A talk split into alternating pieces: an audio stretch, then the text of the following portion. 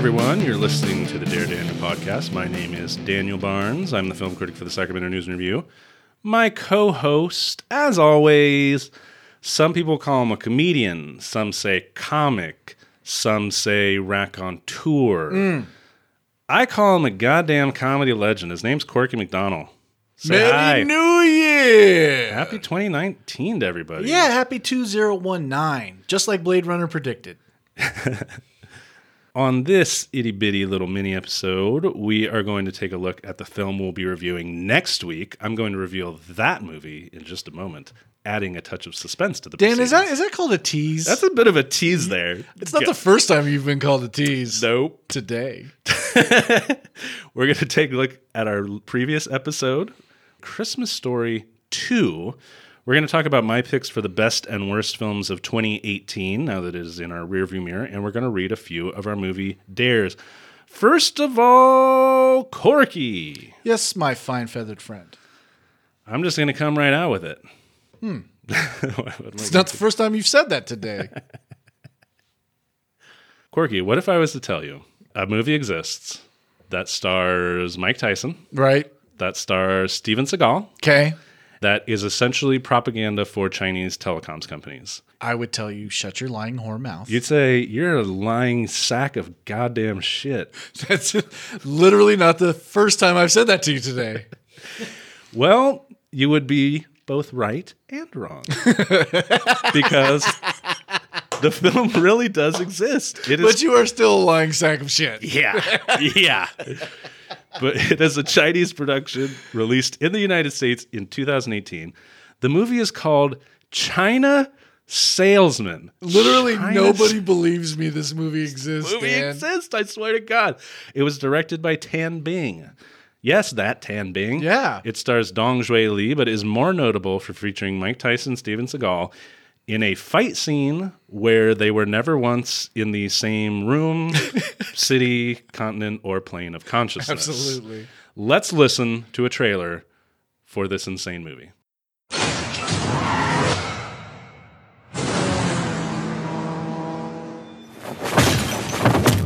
Sir, are you here to retrieve the DH source code? Whoever wins the bidding wins respect. You see? I will make you call me Mr. Yan. We need to find Yan Jian and kill him.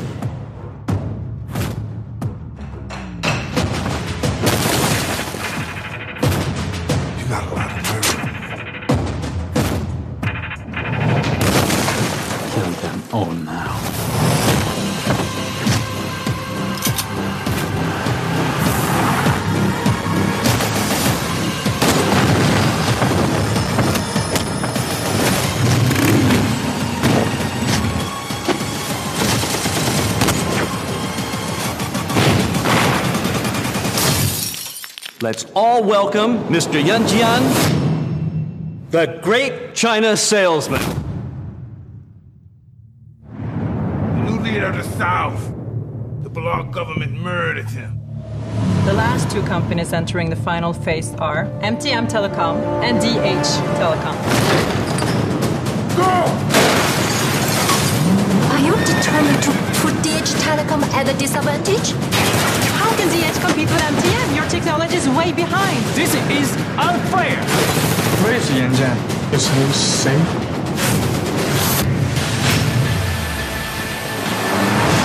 As Susanna wants this bid to be in sync with the latest technology, I suggest we change standard to stage. Whoever wins the bidding wins respect. I will make you come me Mr. Yan.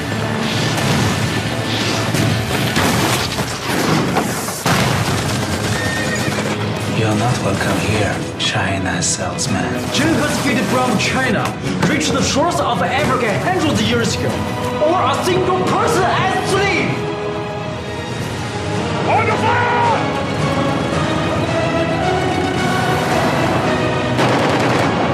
China, 你好，三弟看。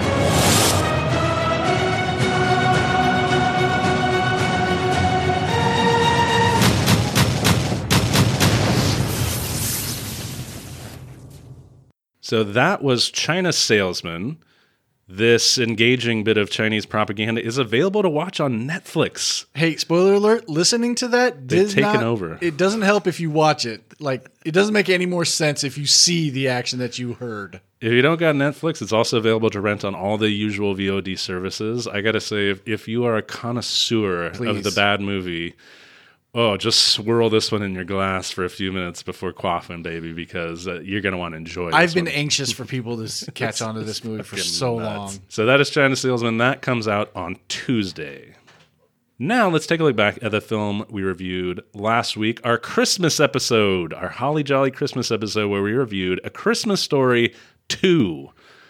Corky, anything to add to this rancid bit of fruit? I first want to apologize for making everybody hate Christmas. Yeah, sorry Uh, about that. Sorry we released that two on you on Christmas, and then if you actually went and we, watched this, we sure did release a two we, on we released a two on you. Um, That's a thing- deuce one right thing- in your ear. shit, we're talking about shit, people. we didn't talk about much in the episode. Is that uh, literally any shot of somebody in an open area, uh, open field, outdoors, or in town, when they pull back, it is all green screen. Oh, yeah. It is so obviously green screen. So you up close you can't quite tell, but when they pull back and you see people, they take three steps because they cannot go any farther or else they'll be off the green screen. It's it's so fucking terrible. Yeah. This movie is god awful. It is really cheap, really chintzy, and just really annoying. I might I might say this is the worst movie we've watched. It might be. It, It- might be because there's just no value to it at all, and it kind of shits on something that people generally like. yeah, Christmas. Christmas, My chest. and a Christmas story too. It takes a shit on my chest. One thing I I remember as I was Go- restart. One thing as I remembered as I was thinking about this movie and about Brian Levant was that I, I recalled uh, when the Flintstones came out Mm. in the '90s, and it was a big hit. And Because people are morons. people are absolute morons. And at the time, I was, of course, a precocious, you know, kid who was reading all like the trade magazines and things like that. But I remember reading this. Your name was Scoop Filmswell.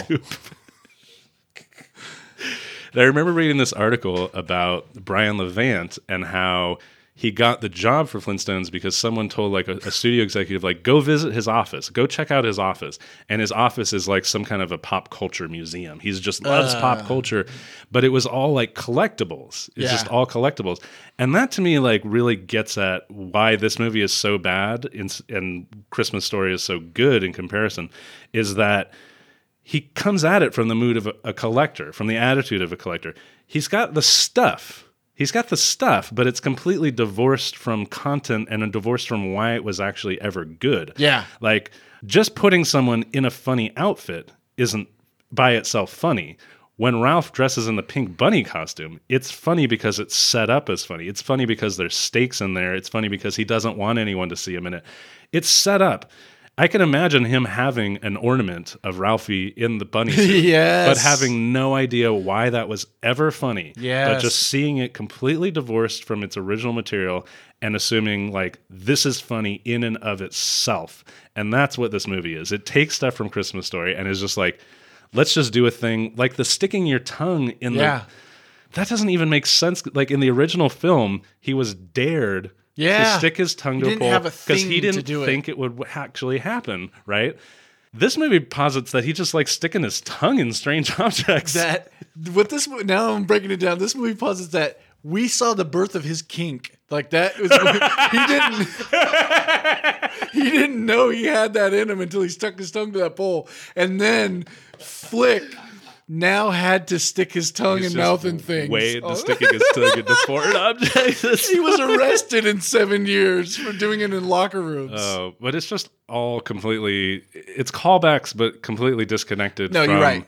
why it was funny and why we liked it or why we ever cared. And this movie is the Spencer's Gifts or Hot Topic of movies. It, It's it just, just all raids the pop culture reference of- to one. Christmas story. Yeah. Yeah. absolutely brutal, brutal movie. Don't watch it, but listen to the episode because that was a lot of fun. Sure. Hi everyone, I'm Gav. I'm Alex. I'm Dave. I'm Joel. And I'm Austin. and we are Films on Trial. Basically, we take a film and we put it on trial. It's as simple as that. The films are suggested to us by our listeners and are then picked out of the hat at random, as are our roles. The first role is that of the defense, who is trying to get the film placed on the hit list. And then there's the prosecutor, who is trying to condemn the film. And most importantly, we have the judge, who decides which list the film should be placed on based solely on the arguments put to them and not using their own opinion. There's also plenty of other things to keep you entertained, including some terrible songs, some poor xylophone playing, some questionable impressions, a caption contest, a quiz, and a whole host of banter. So, if you like the sounds of that, then why not check us out on your local podcast platform or on our website, filmsontrial.co.uk, where we will be in your ears. In the meantime, back to you, Daniel and Corky.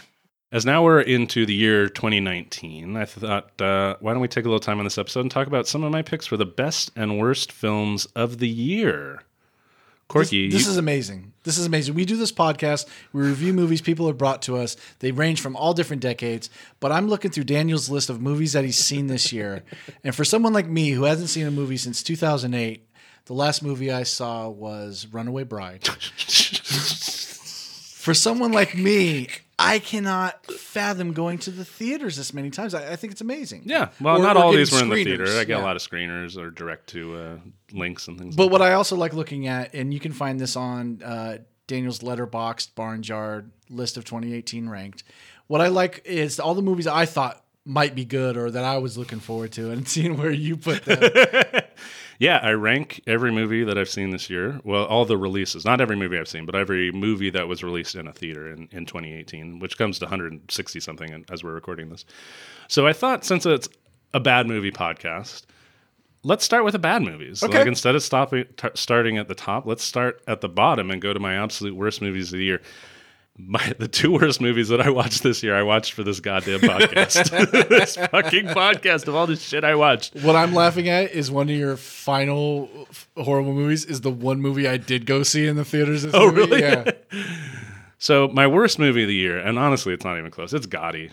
I know it's like cliched because everybody is hating on Gotti, and it has garbage reviews on Rotten Tomato, and Metacritic, but it's sincerely bad, and it's not. It's not ever fun No, bad, even no. for a moment. It's honestly unwatchable. It's untalkaboutable. It's incomprehensible. It's unthinkable. bad. Yeah, you can't even put this movie together in your head. It's just complete incompetence. And yet, I don't know if ineptitude has ever been less entertaining than this. Usually you think, well, this will at least be hilarious, hilariously bad, but it's also boringly bad. All right, peel back from the curtain. A little bit of quirky vulnerability Ooh. time. I once thought I'm a mob historian. I love that kind of shit. I thought it would be interesting to do a series of things called hit clips or whack clips, where it was just the most famous mob hits filmed, recreated, right? Devoid of context, just what you know. The Park Sheraton hit, the uh, Flower Store hit, the Spark Steakhouse hit. If you're a mob historian, you know those things. This movie tries to do that. It tells you all the things. If you've ever read a wiki entry on John Gotti, it just filmed all the wiki Just entry. hits all the bullet points. and it's not good in no way. And then it tries to apologize to John Gotti yeah. and John Gotti Jr. Especially John Gotti Jr., Uh, who is, is made to. You're right. he's not a It's piece of crap. it's it, you can't even make fun of how bad this movie is. You really can, because- it's punching down. Well, nothing sticks. Mm. No scene begins and ends or in any sort of a comprehensible sort of a manner. Do you remember how he got married? Or John Gotti Jr. met his wife for five seconds at a party, and then it's their wedding. then scene. it's their wedding. Got to hit all the highlights. After that, not very far behind, Fifty Shades Freed. Sure. Which go check out episode seven. Gotti is still. I think that's coming out this month. Okay, Fifty Shades Freed. Go check out our episode seven where we re- review all three films. one of my favorites. This was, I thought, the nadir of the Fifty Shades franchise. All the original promise just completely curdled. this is really the most vapid and pointless of all of the movies. And then at the very in the last half hour, suddenly it's like a, a it's like a chase movie or something. yeah, like it's that. heart to heart. That's just that's complete garbage. Uh, my third worst movie, A Wrinkle in Time. Wow. and a lot of people promise. were were really looking forward to this when it came out. But it's another one that it, it's ghastly to look at. It just it, it is an appallingly bad looking film. It's another one where the story is just totally disjointed. It's completely nonsensical, and yet there's also this real preachiness to the movie too that is just so off putting. It's basically the opposite of a spectacle. It, it's an unspectacle. Sure. Number four, I gotta say, Ocean's Eight. I Yeah. know that some people probably like this. I thought this was just the vapid, most vapid thing imaginable, and it's an attempt. This is the whole weird thing about our nostalgia culture right now. The movie, you know, Ocean's Eleven, the Soderbergh movie, is a You're- remake. Yeah, right? they they're not remaking. They're specifically remaking the Steven Soderbergh version. Yeah. Because Danny Ocean is a sort of unseen character in this. We see other people like Elliot Gould pop up in small roles, and they're it's a very bad attempt to mimic the sort of stylishness of uh, Soderbergh and of the first movie. It's so unfun. It's Yeah. so dead, and everyone just looks like they're cashing a paycheck. Number five, worst movie of the year, and this is the one that this is almost definitely going to get nominated for Best Picture. It might win some acting awards, and it is if you are over the age of sixty, you love this film. If you haven't seen it yet, you love it because everyone over the age of 60 thinks this is the new fucking Manchurian candidate or something. It's called Green Book. This is the film with Viggo Mortensen and Mahershala Ali, supposedly based on a real life story about a guy who drove around a black musician on his tour through the American South in the 1960s. So it really gets to confront racial issues in the most superficial way possible. To me, this movie was MAGA for white liberals. It was Oh, nostalgia for a time where clear racial divides existed and you felt good because you felt superior to that. Sure. Um, this is such a boomer, white boomer movie. It just, I, it was crushing me on the head with a sledgehammer the entire time. But again, if you're 60 or over, you love it. Uh, and then just to walk through a few of the other movies that are some of the worst, I thought Deadpool 2 is more of Deadpool, but even more of it. And I hated Deadpool and I hated this. The Commuter with Liam Neeson is one of the worst things he's ever done. That one's a hard one to watch too. Winchester, the bad horror movie of the year. This one with Helen Mirren as the scion of Winchester Mystery House. Uh, China Salesman, of course, coming up, but that one's sort of uh, It's fun. It's also kind of transcendently bad. I don't Yeah. know if it is fun, but it's It's fun. Yeah, uh, it's fun. no. uh, Ready Player One, I, we've talked about that one enough. Tomb Raider is another failure to kind of reboot that franchise. It's just as bad as the Angelina Jolie movies. And then uh, special notice for Front Runner, which is the film about Gary Hart starring Hugh Jackman wearing the most ridiculous wig I have ever seen in my life. Oh, really? Okay. Yeah. Uh, just a very smug and vapid look at the political process. Can I pick one and you tell me what's wrong with it? You tell me. White Boy Rick. Uh, I was looking forward to that one. it's just kind of a dud honestly there's just uh, there's no real story momentum to it it's another uh, film that sort of feels like bullet points in a story rather than a cohesive narrative Gotcha. Okay. uh, it was to me it was a real slog to sit through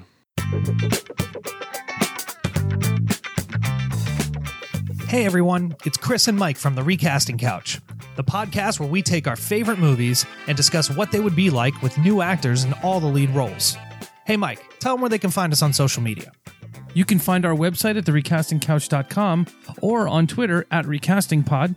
And of course, you can listen to us on iTunes, Stitcher, Android, or anywhere else you find your favorite podcasts. Yeah, if there's a service that's not posting our pod, you let us know and we will rectify that immediately. Damn right. Thanks for listening, everybody.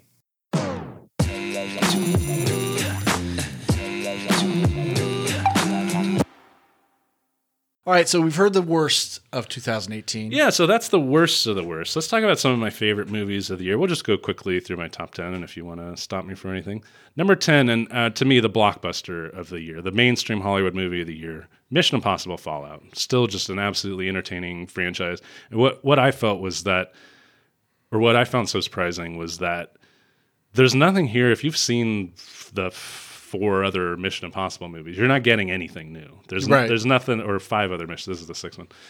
There's nothing here that's new. People rip their faces off. People have all sorts of funny gadgets. Tom Cruise sustains hor- what should be horrifying, you know, death-causing injuries, and then runs Somebody away who from you them. thought was on your side is not going to be on your side. exactly, and yet at the same time, it is done with so much energy and so much verve that to me it, it was fresher than anything else that I saw this year.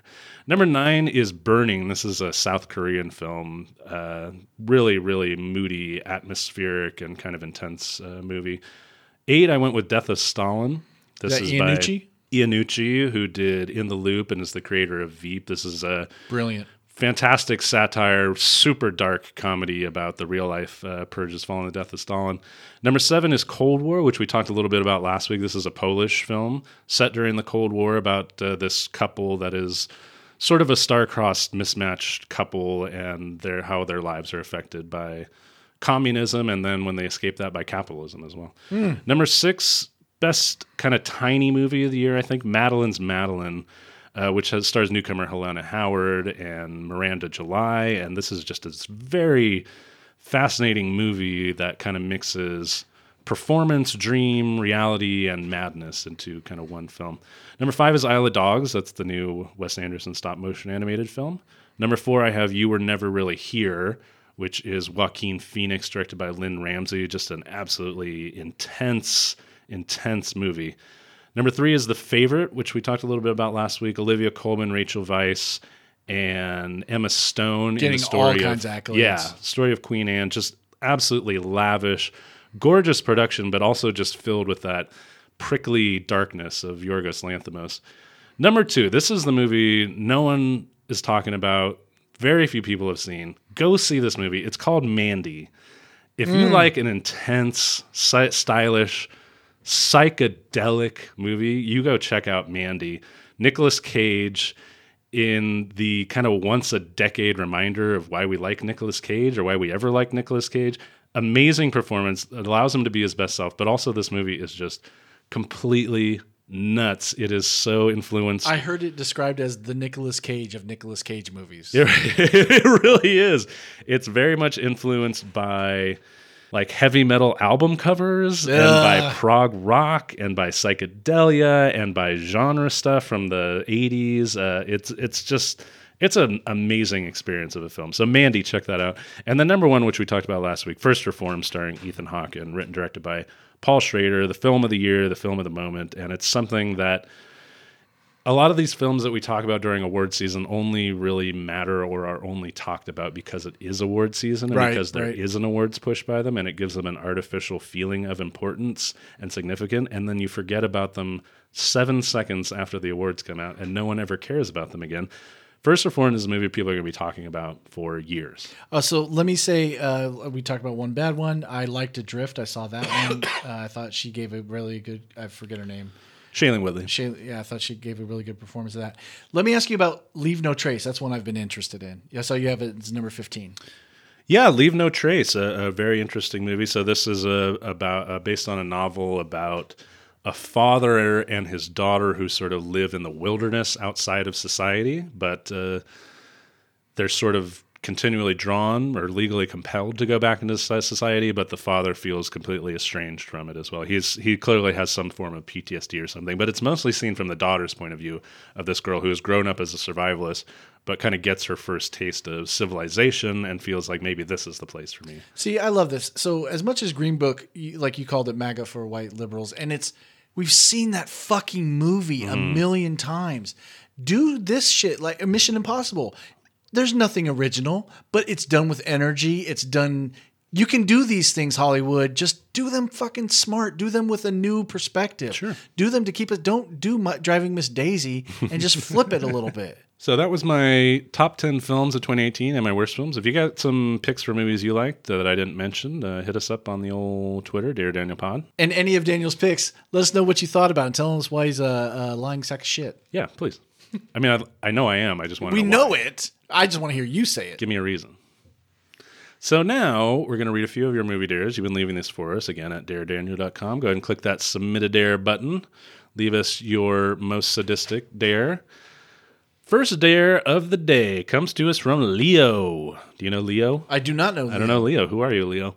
Leo, what do you want from us? What? He wants us to watch Father's Day.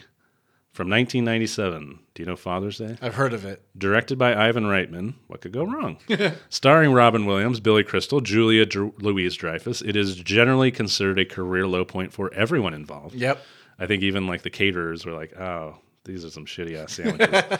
and this is coming. Uh, Robin Williams made RV, so this is that's he made Old Dogs. This is his low point. Why did Leo dare to watch Father's Day? He says it is a case of bankable leads and a top director at the time that resulted in an unfunny mess considering the talent involved. Good luck. IMDb synopsis says a woman cons two old boyfriends into searching for her runaway son by convincing both that they are the boy's father. Uh, I have not seen Father's Day. You haven't seen it either. I would have it's supposed to be absolutely atrocious.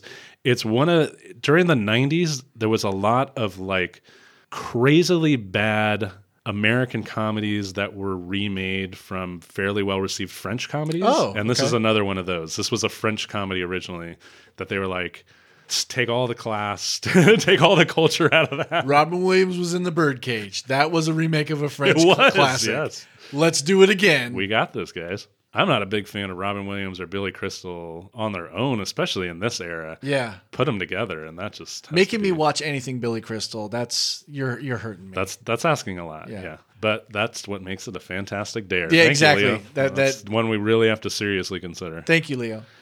Our next one comes from Colin Williams, who's given a lot of feedback, but I think this is his first official dare.